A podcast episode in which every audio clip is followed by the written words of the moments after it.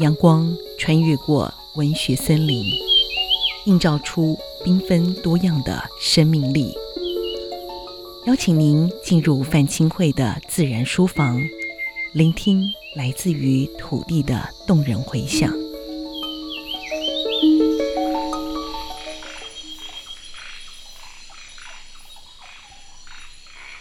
我们聆听其他物种的声音时，体验到的不只是时节的更替，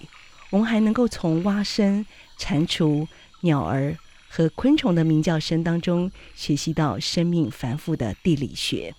这段话呢是出自于这一本呢，其实是我非常喜欢，而且我觉得也是作者也是非常嗯重要的啊、呃、一位作家，就是呃 David Haskell 啊、呃、大卫哈斯克所写的这一本呢，我们中文翻译叫做《倾听地球之声》，那它的英文名字叫做 Sounds Wild and Broken 哦。那其实这本书嗯清慧在去年读到了以后，哦、呃、先从英文开始读，然后就觉得非常的激动，很快的呢我就知道说诶它有中文哦，那当然更方便阅读。那么在一阅读当中就感受到这本书呢真的是带给我心里非常大的悸动哦，所以今天在空中不仅要介绍这本书，同时要透过这本书的导读老师啊，导读者呢就是我们台大外文系的黄宗慧老师啊，来到自然笔记。那我觉得其实这本书今天是算是我们的推荐者跟导读人，对不对？嗯、共同的一个在对话。其实我们两个人都读了这本书，那么同时也为这本书啊、呃、写了一些推荐的文字。但是我读到宗慧老师的这个文字，真的觉得哇！真的是知音完全嗯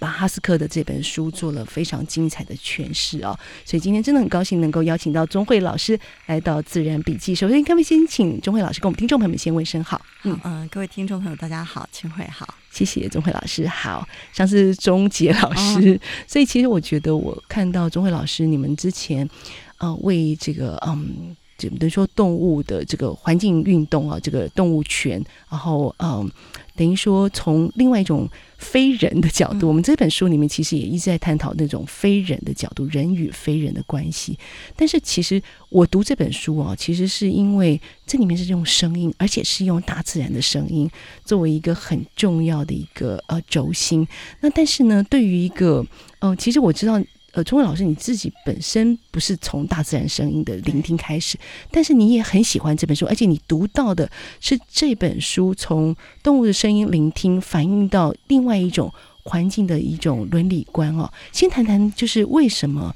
哈斯克的这一本呃听倾听地球之声是你会觉得非常非常的重要，而且非常的吸引你呢？嗯，好。其实呃，基本上出版社邀请我写导读的时候，我大概是看到哈斯克的名字就呃不假思索觉得说应该 OK、嗯、那因为之前的《森林秘境》那本书我非常的喜欢，可确实那里面跟声音没有太大的关系。是那《森林秘境》因为其实呃就是充满了那种文学、哲学、科学的结合，是我一直非常向往的，就是我们打破那种呃理性跟感性、科学跟文学的那种对立，我觉得哈斯克一直在做很好的示范，所以我就相信这本书应该也会带给我这样的感受吧。然后读了之后果然发现就是呃，就是像我想象的一样，而且、嗯其实是应该是更惊艳，就是他这本书的知识含金量之高，然后但是他的那种巧思啊、嗯、然后那种文学的那些部分也都还是都在里面，所以我就觉得说哎。诶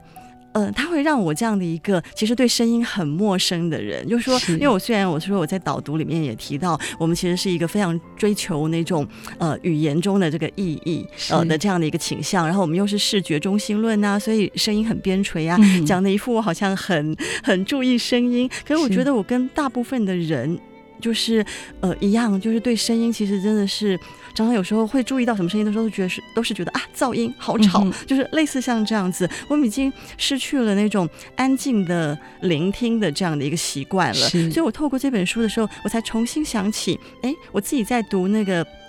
精神分析学者的一个讲法的时候，他说我们对声音的忽略，我们只在意那个意义。他用的一个很巧妙的比喻是说，那就好像声音就好像是那个串珠子的线，所以你珠子串好了、嗯、然后那个线就看不见了、嗯、所以通常我们在跟人交谈的时候也是一样，我们重视的是那个语言传达的意义，对，然后所以对那个声音的特质啊其他的部分不是那么在意、嗯、那我就想说，哎，连人的声音我们都这样了，更何况是动物的声音、大自然的声音、环境中的声音、嗯、我们怎么会听呢、嗯、所以我觉得他要做的是一件非常不容易的事情，用这种无声的文字，然后要要想要让我们去听见，某种程度上真的听见这些动物的声音、嗯、那我觉得他也真的很厉害的做到了，因为他真的不只是有一些视觉的意象，而且他会用声音比拟声音、嗯、他会有时候比如说你可能不熟悉这个声音，那他就告诉你说，那你就想象可能是什么加什么加什么的声音，类似像这样，对对对对，然后有时候用视觉，有时候用、呃、声音的比拟，他讲恐龙那个部分，对对对，恐龙那个部分就是对，他用你熟悉的声音来比嘛，就是让你连远古恐龙的声音都可以想象，而且告诉你电影里面的那些都是那个、嗯呃、合成的，然后是用什么这样的声音合成，我就觉得那些都都很有趣、嗯、所以我觉得他就是有这样的一个本事，可以导引我们去发现，我们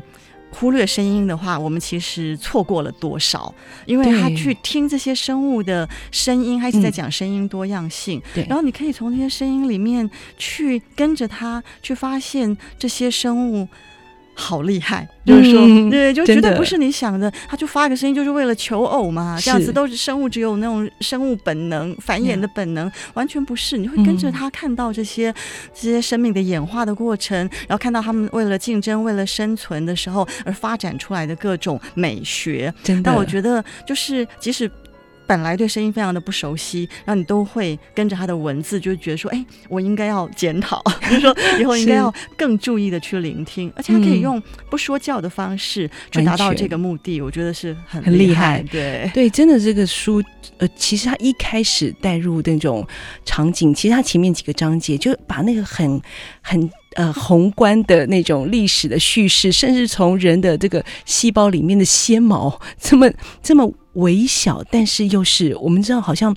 它的叙事的一个轴心，就把这个世界的诞生的所有的一切，就在那个震动当中，用极其科学又具有嗯诗意的一个开场，然后让你先听到那些既微观，但是它它接下来带入的所有的这个。让你听到一只昆虫都可以告诉你那是一个多么的古老而你不能错过的一个声音，对对对，而且我觉得他的这个安排是很有意识的、嗯、就是前面的那个地球生物的那个演化史啊，是就先让你去了解说，哇，这一切不是那么理所当然的、欸、成为一个有声的世界、嗯、是很不容易的，然后或者是那个生物要决定发声的时候它所需要冒的险，对不对、嗯、就是怎么样它可能会被猎食者发现，真的，然后所以它为什么要演化出有声音呢，然后有声音之后怎么样沟通呢、嗯、它从这样子的一个小细节开始发展，然后先让你觉得说，哎，这一切得来不易，你还不听吗，然后那刚才清慧讲到的对我们耳朵的构造，我们怎么样听这件事也讲得非常的细节，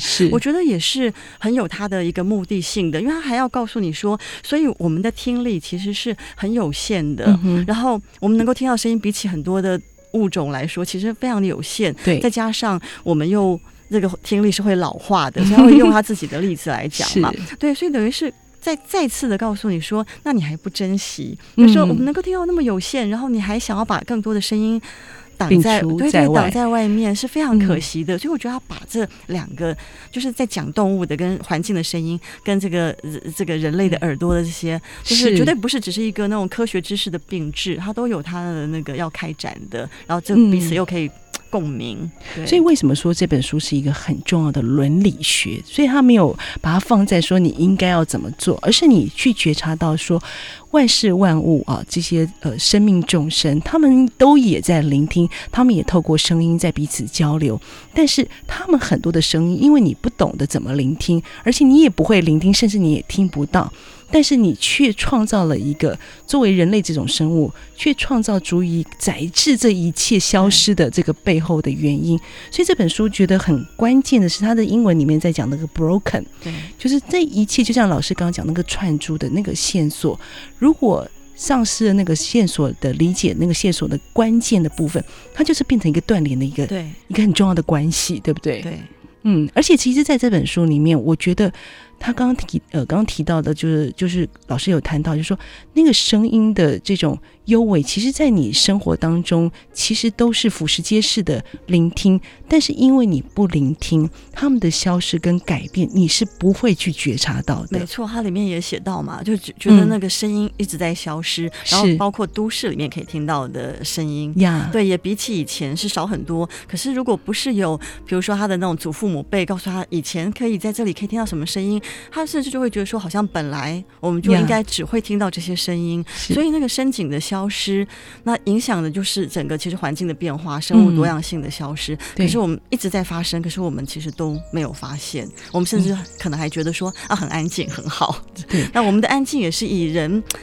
就是就是很很人类本位的一个定义啦，对，所以以前不是是呃抗议夜路很吵，类似像类似像这样子，这些事情都是，就我们已经不能容忍环境中的人类各种那样的声音，嗯，所以这里面我觉得我很感谢哈斯克，就是他给予我们很多清楚的论述的理由，去为那些存在在跟你同一个空间，但是超越你存在更古老尺度的这些生命，有了更具体的一个位置哦。我们待会儿其实。我要播放几段声音，也是清慧在野地录到的呃环境声响，我们邀请这个钟慧老师一起聆听。其实在这些声音的聆听，我们可以很在地，也很可以很全球。在地的就是这些声音在就在台湾这个土地上录到的，很全球的观念呃概念，就是在哈斯克的书里面也提到了，这些声音在那样的环境里面，它有它独特的意义。我们怎么样从透过他的书中的情节来反思我们这片土地不一样的一个自然声响，我们继续聆听，休息一会儿，马上回来。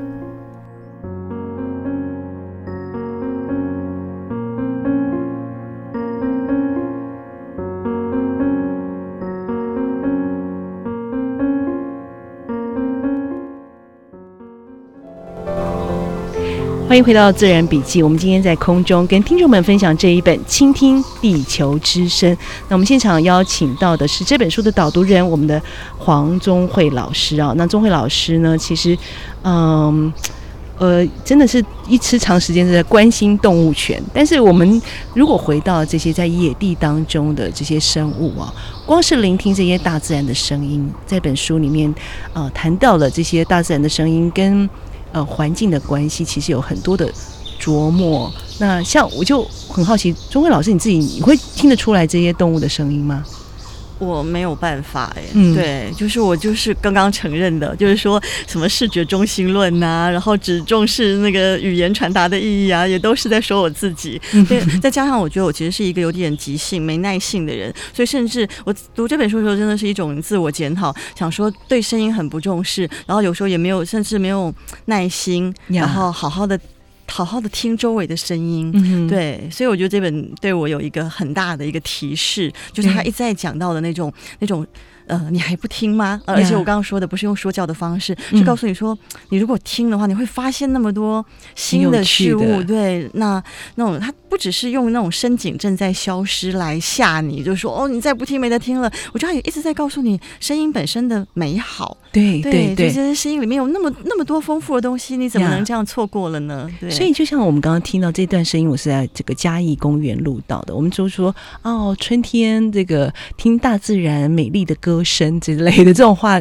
话语，我们在小时候作文都会写到，就说鸟鸣啊，这个花香啊。可是我们把大自然当做一个音乐的聆听，其实自古皆然。所以在这本书里面就有谈到，就是说音乐的起源可能是来自于对于呃这个声音的模仿，也可能是在那个声音的这种感受的部分，是人从人类的音乐的聆听的耳朵是找到了一个对应的一种音乐的一个定义。但是他谈到的那个音乐，就是除了人类所呃展现的那种呃对于音乐的诠释跟喜好之外，大自然的很多的声音，有人觉得说那根本不是音乐，嗯，好，他这边再反过来谈的说，那到底什么样是音乐，对不 对, 对, 对，那个也很精彩，是吧？ 对, 对，所以我觉得他其实有谈到，就是说我们人类认为的美，其实动物在彼此之间它也有它自己的审美的对对对的一个机制，而且它特别强调就是说这个世界声音之所以这么的缤纷繁复，正是因为这个背后除了这个呃相互一种竞争之外，有一套审美的机制是影响了这些生物，是呃造就他们声音如此好听悦耳，而且这么的、呃、多样的一个很重要的原因。对，就是他写到那个纽约上州小镇的春雨树蛙的时候、啊、是是是，真的非常的精彩。就是说、嗯、我们通常都觉得动物比人低等，然后动物就是只有求生本能、嗯、然后或者是他们那些发出的声音应该要不然就是示警，然后要不然就是求偶，就是我们会把它简单化、嗯、可这本书是一直把它复杂化、嗯、让我们看到就是说这个它不只是为了求偶，它也有着那种审美夸耀的印记，它会为了那个聆听者的审美偏好而发展出越来越丰富的声音。你讲到这段我要一定要放一段哦，这个声音我们边听边讲。好啊好啊，而且那树蛙的核心肌群呢也真的很有趣，很有趣， 对, 对, 对。就像现在你看我们今天放的这一段，就是我在阳明山的梦幻湖录的，然后这这个声音就让我真的像想起在那个哈斯克那个书里面讲，好，我们倾听地球的声音。你看你你面对有多少的青蛙，后面有蝉，然后真的在书里面讲到说，这些青蛙怎么这样，他们在一堆的青蛙里面，他们怎么会听见彼此的声音，对不对？它里面其实有很精彩的描述，是吗？对对对，他有讲到说，一这声音，你看这个是贡德氏赤蛙的声音，嗡一声啊。待会老师还会分享说，这个是、呃、对对，觉得像狗叫声的蛙叫声造成的趣事、啊。还有呃，你看后面还有那个哔哔哔哔的声音是面天树蛙，然后远远的好像叮叮叮，那个是这个腹斑蛙哦。光是这个池塘里面有很多的青蛙同时在鸣叫，所以他这本书里面头特别谈到了。呃，这些生物可能我们之前都在讲，都说哦，这些都是雄蛙对着雌蛙示爱的声音，一种竞争的声音。我书里面还听到说，原来他们在竞争之外，还有另外第三性征的青蛙，可能在随时在转变它的性别，去加入这个战局的竞争行列，对不对？对对，他这个哈斯克这本书，他真的也不只是关心动物，我觉得他对于跟人相关的阶级啊、性别议题啊也很敏感，他可以穿梭在谈动物跟谈人的这种性别不正义中间。对，对，所以他在讲那种我们对于那种雌性比较没有什么样的声音啊，或者是我们想象只有这个雄的动物发出声音，这些都是跟我们本来的预设其实是有关的，嗯、因为你有了这样的预设。就算雌性的动物它有那个声音，你可能也没有去特别的去研究，所以我觉得它里面也去写到这个。然后还有那种我们对于只有两性这件事情的想象其实是太狭隘了。我觉我觉得他这本他的书里面啊，光是在呃，比如说我这一段声景的聆听，它就有非常多的角度可以去诠释这一段声响。除了刚刚讲到说声音的竞争，除了是两性竞争、啊、然后还有突破这种性别的公母的想象之外，其实还有你在叫的这个声音本身给另外一个聆听的那一方，他怎么在他的一个脑袋里的聆听的部分去做一个审美判断。对，那个动物心灵的描绘是我在过去看到的科学研究里面是没有去探讨的部分。过去科学的文字里面它避避开了这个，当然可是它其实两性就是有很多的人类的投射进来的，对，就是回到的那个科学家比如说达尔文的社这个社会情境里面去做那个公母的角色的 投, 投射。但是我觉得他在谈到了就是人对于好听不好听用就是很难用动物的心灵去想象，可是他这里面却谈到说那个是超越我们我们的感受的更大的存在的，是有审美的经验的。是，对啊，我觉得因为都用人类的想象，我觉得他有一个地方写到说，其实超音波根本没有超越声音，只是人类的感官感觉不到，你就叫它超音波。那、yeah. 我觉得说它很厉害，就可以用这种小地方去提醒我们。所以就像动物的音乐，我们觉得那不是音乐、嗯，那我们觉得没有美学，那个也都是我们的感官经验感受不到的时候，我们就觉得那个不是，那个没有，觉得那个只是示警，或者说那只是求偶，求偶，那只是本能需求。我觉得他就是用。那个他所听到的那个丰富性跟加上科学的这个知识、嗯、都去打破了这样子的一种刻板的想象。对，所以我们在听的声音，你看我是因为在现场录了嘛，老师也听到我后面就有飞机的声音、嗯、对不对？所以其实它里面除了教你在聆听大自然的声音的时候，它也会告诉你说，当我从森林原始森林里面我回到了我自己生活的情境，我也活在另外一种缤纷繁复，那是存在于飞机声、汽车声、各种人的这个这个冷气的声响，然后就是其实我们的耳朵每天声音，这就是真实的我们在听到环境的声音。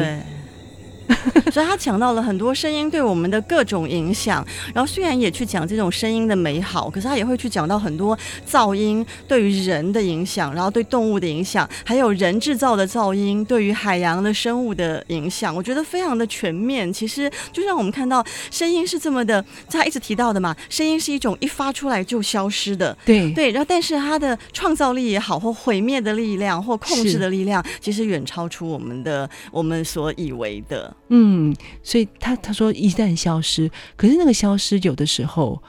就是有些部分，那个消失其实又是很古老的，已经具足存在在那个地方的这样子的一种呃现象。其实我觉得他蛮现象学的，就是从那个现象里面去呃阐述我们怎么去回看我们自己身处的环境哦。我们待会来聆听哦。其实我觉得在刚刚钟慧老师也谈到说，海洋的这个部分，在鲸豚的这个描述的这一段呢，其实里面有非常动人的一些，我觉得是很发人深省的部分，让我们继续聆听。先让我们休息一会儿，稍后马上回来。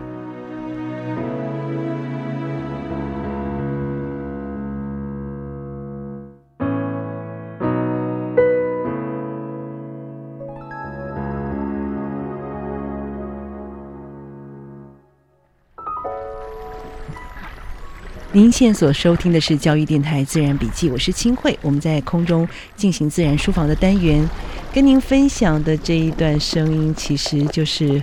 呃，在海底的声音哦。那这个海底的声音回应在我们今天介绍的这本《倾听地球之声》哦，大卫哈斯克的作品。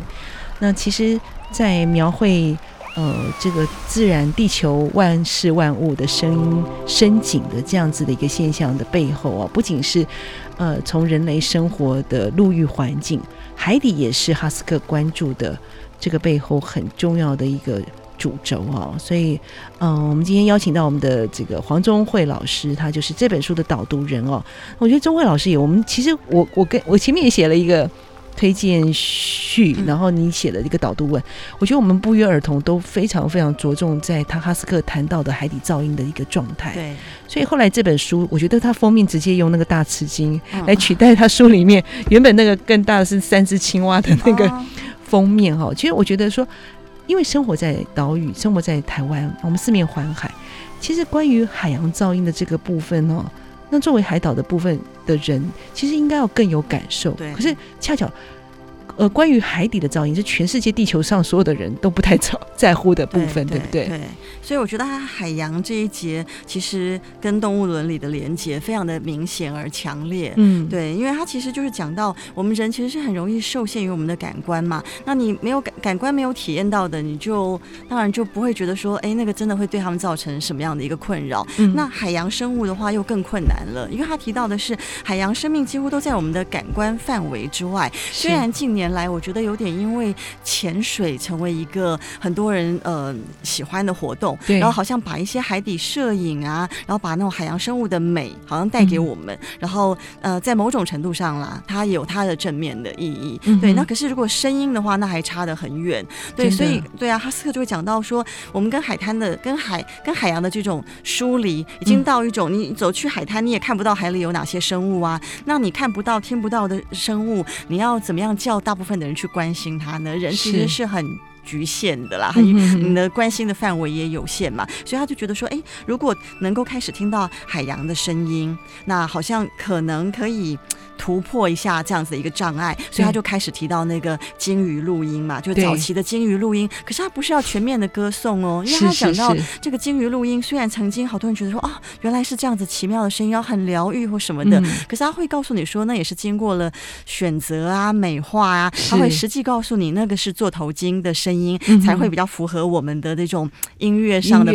偏好。对，那其他的不同的鲸鱼是什么样的声音，他一一告诉你，然后把你带进了这样的一个，你看大家依赖鲸鱼的声音来疗愈，可是结果呢，我们听他们的声音入睡疗愈，可是我们把海洋的声音已经搞成他们家好像每天都在施工，而且他们是海洋生物，它逃不出它的水里，然后以至于它如果被噪音的影响到要跳出海面或什么的那种各种惨境，所以它就是用这样的一个循序渐进的方式，嗯，对，把我们带进我们可能本来并不关心的这个呃海洋生物伦理的这一块，所以我觉得这个部分也是写得很精彩，真的很精彩。因为我透过他书里才知道说，原来我们以前知道那个全世界的鲸鱼都有所谓的流行曲目，就是鲸鱼有它的一个呃，我们常常都觉得啊，大自然的动物不就是这个天生它的 D N A 哈，就它大脑告诉你怎么唱歌怎么做这些这个反应，就是学会了那套机制。可是它的书里会告诉你说，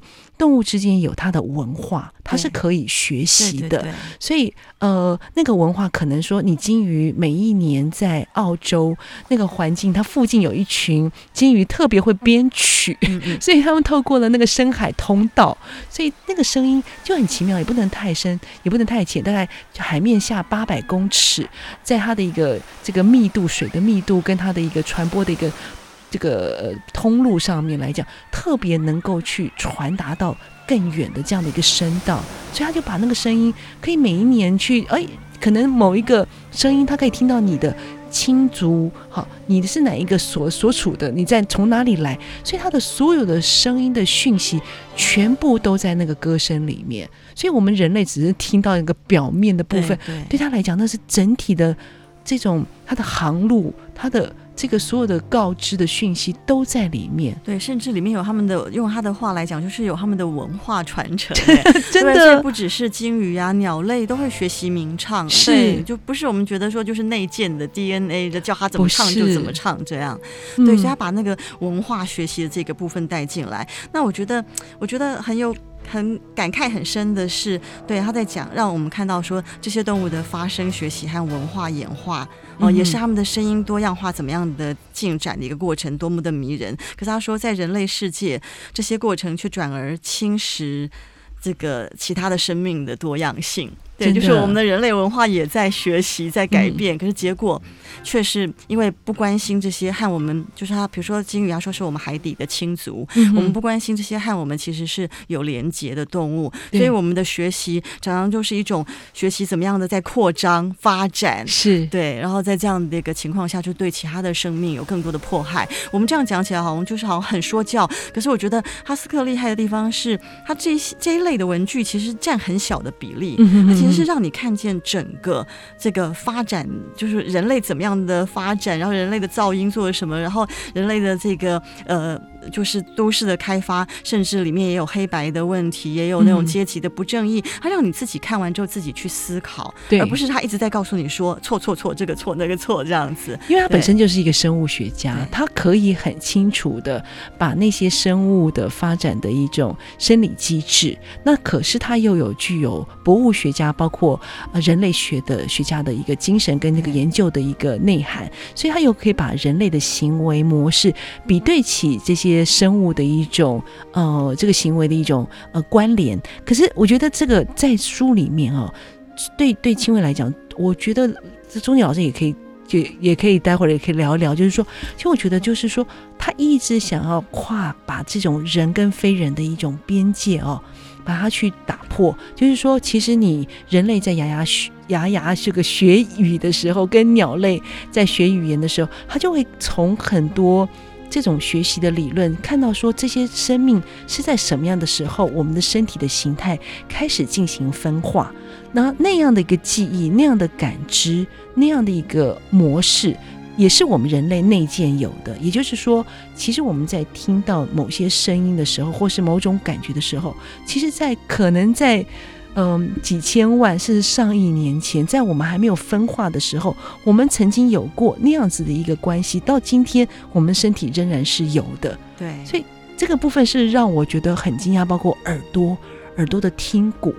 那你他他在讲到说，哎，从那个鱼类，我觉得他有个最精彩的就是读到他说小提琴，他说你靠着那个小提琴，你可以听到你身体的某些的震动，那那个震动其实就是如果你那个是鱼类来讲，你的侧线跟你的鱼鳃板之类的，那就是你同样的声音的聆听是在一个你简单的用用一个拉小提琴的时候就可以换回你原本可能是一个鱼类的聆听的一个结果。对，然后就是很善于做这样的一个比拟，就是把那个已经断掉的连接就让你就是找到一个可以接起来的这样的一个契机。是，而且我觉得在这本书里面他告诉你的不光是耳朵，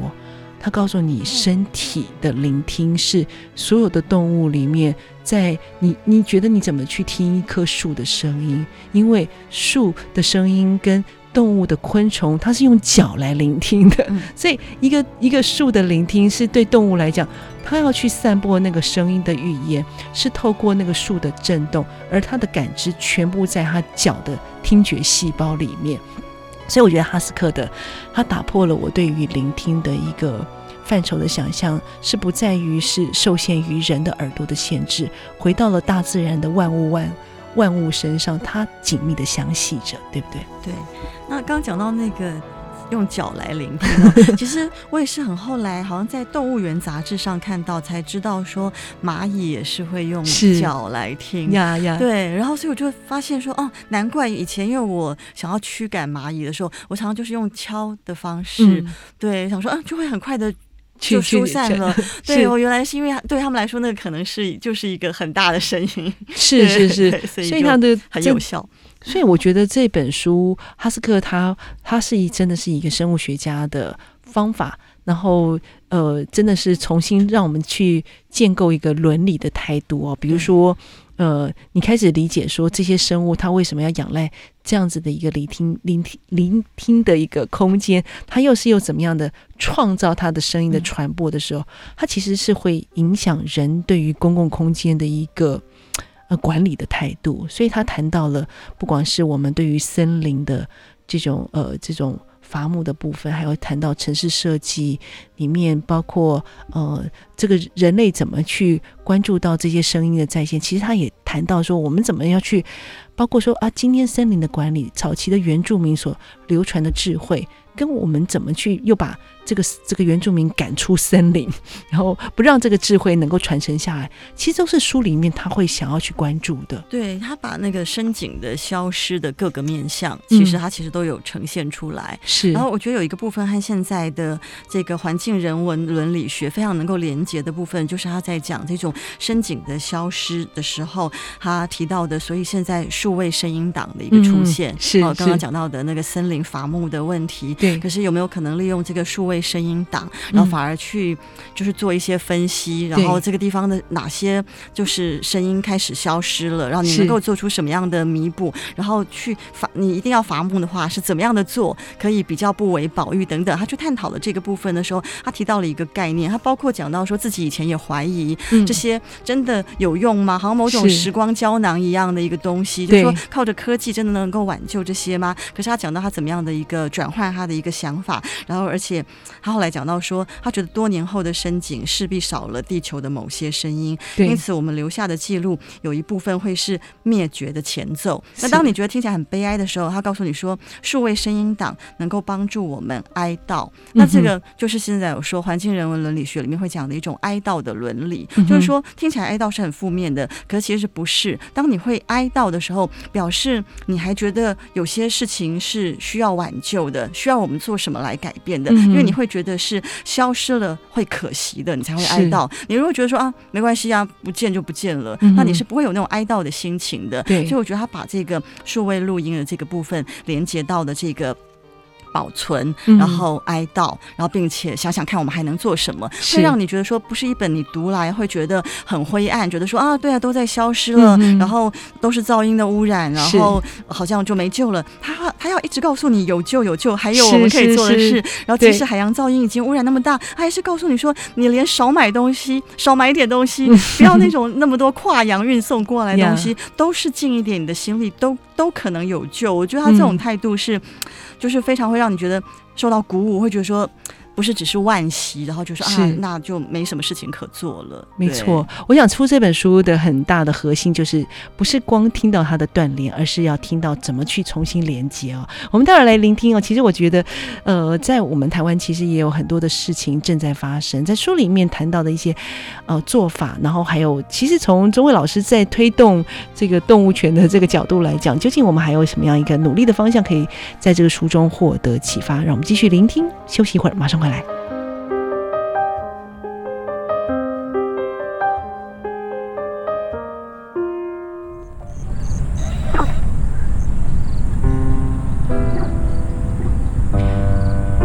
您现在听到的这个声音是清慧在大安森林公园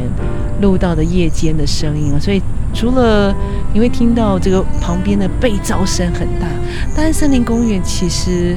它的平均分贝哦，其实可以到七十分贝，因为我们四面都是车子，所以这个大概时间大概是下呃晚上傍晚的时间，所以有。有虫，你看你听到垃圾车声音，还有一种嗡的声音、哦、那个是一种青蛙，叫做贡德氏赤蛙，也是曾经我们的中慧老师参与过要去救援的其中的一只青蛙，是不是？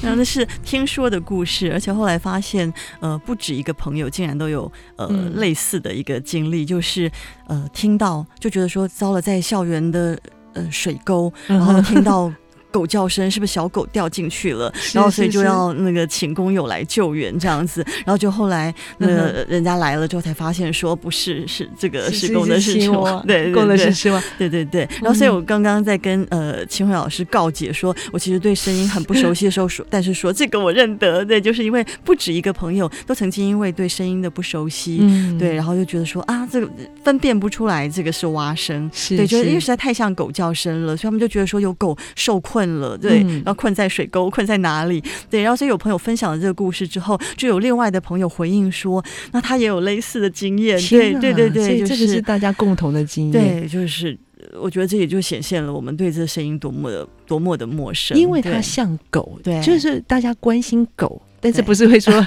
有只青蛙困在那？对对对，因为它有一种投射。以动物的角度来说，那人对于呃陪伴动物，当然还是比较有情感上的一个直接的关系，对不对？对，或者说直接联想到的就是它，嗯、因为也就就凸显了我们对其他生物的声音其实是很陌生的，嗯、所以我们只能够在我们有限的资料库里搜寻的时候。就觉得说那这应该一定是狗这样子，所以他这本书里面他也试图去链接了，让大家能够去创造更多可以去呃为这些动物生物努力的目标，对对，而且那可以扩大范围，嗯、因为我们实在他就觉得人的想象力实在太有限了，所以这也回到我们刚刚说，不管是海洋或者是书的后面提到的一个那种聆听河流的一个活动，对，那他就会觉得说哎，这种这种活动可以开启我们的想象力，让我们如果愿意去聆听各种鱼类的声音，他们就不会变成是一个对我们来说很很陌生的，然后是实验室里要解剖的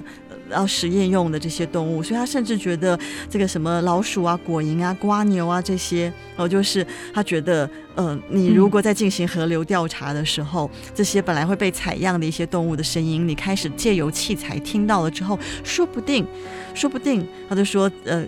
你会愿意让他活着回去之类的，是他自己的一个用法啦。对，所以我觉得说就是拓展我们可以听到的一个声音，也会把我们的关怀拓展出去的，嗯、就像他书里也就是我在看到他写到，就是说人类的聆听跟其他生物其实比较起来我们真的是没什么，哎，可是人类确实有一种能力，就是说我们会把其他的声音放在一个空间里好好的听着，然后听着以后呢，你还可以就是用想象的，用某种感同身受的去把它去重新呃连接回来。那这个件事情的关键就是在于说，那就是一个教育嘛，对，那个教育的人是可以被教育的，他可以无知，但是这件事情可以在适度，刚刚讲到说也许是那种呃透过古老的聆听，好，这个录音资料的聆听，找回那个可能被哀悼的一个心情，或是透过呃河流的这个呃走读啊，这叫深井散步，深井走读的方式，其实这些事情都是在当代来说正在发生的事情、嗯、那包括像台湾申请协会目前也在做的一些推动，其实就是一个公民开始觉察到原来自己的感官被遮蔽了。对对，这件事情是过去如果 以, 以动物来说，这部分的去重新去打开自己的感官，去去感同身受其他的动物的感受，这件事其实在过去也是如此吗？在从动物的动物权的角度来说，我们曾经有过走过这样子方向吗？嗯、呃，就是其实在讲这个动物伦理的时候、嗯、都会一直讲 empathy 共感这种东西嘛，是，那只是以前我们在讲共感的时候多半其实可能是用、呃、视觉的呈现，就是描述比如说实验动物的一个惨况啊、嗯、经济动物啊运送的过程中然后怎么样的一个挤压的环境或什么的，不太是从声音的一个角度去切入、嗯、对，那这本书它还是很重视这个 empathy 就是共感、嗯、可是它告诉它多了一个让你就是去更靠近这些动物的方式，就是透过他们的声音，对、嗯、他们的发声的方式、嗯、然后还有跟人的一个类似性的一个建立。 对, 对而且它它讲到的演化的部分，它是把人的直接的连结性跟这些动物的一个连结性放在更平等的位置。对对对 对, 对所以就我就说很环境人文的那种想法就是觉得说人其实不是在生态系之上、欸、我们是在生态系之中、嗯、那我觉得对，就是我们就是以为我们在之上，所以有时候很多事情就是很人类中心的为所欲为，可是你把自己放在生态系之中的时候，你会知道跟动物的这种关系、嗯、本来就是本来就是那个休戚与共，其实听起来觉得好像很八股，对，确实就是如此，可是我们却却忽略了这件事情。呃，像你在看这本书，你会觉得你真的可以透过他书里面讲到那种，当然我觉得很多陪伴动物来说，你呃讲到那些生物当然跟你就已经是家人的关系，可是它里面更谈到它的语言，谈到的它的那种心灵、嗯、那种感知。那你觉得这样的部分是因为你跟猫咪在一起，还是你觉得更很多动物透过了猫咪，其实你可以跟更多的动物都可以感受到他书里说的那样的一个共感的经验吗？嗯，其实它里面提到猫的地方地方很少嘛，就只有猫叫春那个部分、嗯、对，他就说那个如果你觉得猫叫春，因为猫叫春是大家常会抱怨的哦，就是很吵闹，可是他就说谁谁说猫叫春不具有音乐性呢？那只是可能只能够说那是人的感官有能力有限，所以你觉察不出那个，如果那个那个声音对其他的猫来说有美感，那它就有音乐性、嗯、然后这是他唯一提到猫的地方。但是作为一个猫奴，我当然读到的时候觉得很有趣啦、嗯、对，那可是我们呃跟其他动物的共感要怎么建立，我觉得每个人的契机可能不一样。那确实我自己其实是从同伴动物开始，不过其实是从狗开始而不是猫开始。嗯，对，所以我说那也是清慧刚刚说的，我们其实是可以学习的。我小时候根本觉得觉得猫有点可怕，因为在大众文化那种电影里面的呈现、嗯、早期你会看到一些那种恐怖片里面的猫邪恶的形象就在我还没有真的接触到这个生物本尊之前、嗯、那我家里只有养狗，所以我其实只是喜欢狗。对，可是是从跟动物的互动里面，你就会开始发现动物的心灵的丰富，同伴动物也是一样的。对、嗯、那所以你会会愿意想要去了解更多，所以从从狗到后来慢慢有有家人朋友喜欢猫，然后到开始学习喜欢猫认识猫，然后到呃进入这个动物研究这一块的时候，常常面临的就是说啊，那你只关心可爱的猫狗，你不关心这个不关心那个吗？然后我想说我其实是一个喜欢动物的人，我其实都非常的关心，因为那是一种你不忍生命遭到不当的对待的一种心情是一致的、嗯、就比如说发现那种壁虎被黏住的时候想要去救它，那跟它可不可爱一点关系都没有、嗯、对，就是想要去、嗯、对，就是想要去救、嗯、或者是路边受伤的鸟或什么的。那我觉得就是说虽然没有那么多的契机跟他们相处像同伴动物一样，然后可是我会很愿意想要多了解其他的生命一些、嗯、对，那这个部分那个情感的强烈程度或许有差，可是我觉得、嗯、呃，关心可以是一致的，嗯，对，所以我一直不觉得这会成为一个问题或一个困难，就是说比如说你关心猫狗之后就会局限了你对其他动物的关心，我觉得不会、嗯、那所以哈斯克这本书虽然只有小小就就那个部分提到猫吧，可是并不会说作为一个猫奴就会觉得说啊这本书就是啊没有猫就 不, 不好看、嗯、完全没有这个问题，它反而是一个很宏观的生命的视野，对对对对，而且其实嗯，也透过了人的身体，然后打开了人的身体去跟万物，其实是从自己内在里面去听得很深，然后再透过自己所身处的环境，然后让理解其实是跟万物紧紧相系，万物都是合一的这样子一个呃境界。虽然他书里没有没有那么佛学的境、嗯、这样子一个论述，但是我真的读完以后，我觉得哈斯克他有那样的一个终极的关怀，而且他相信那就是在这个地球在面临断联的一个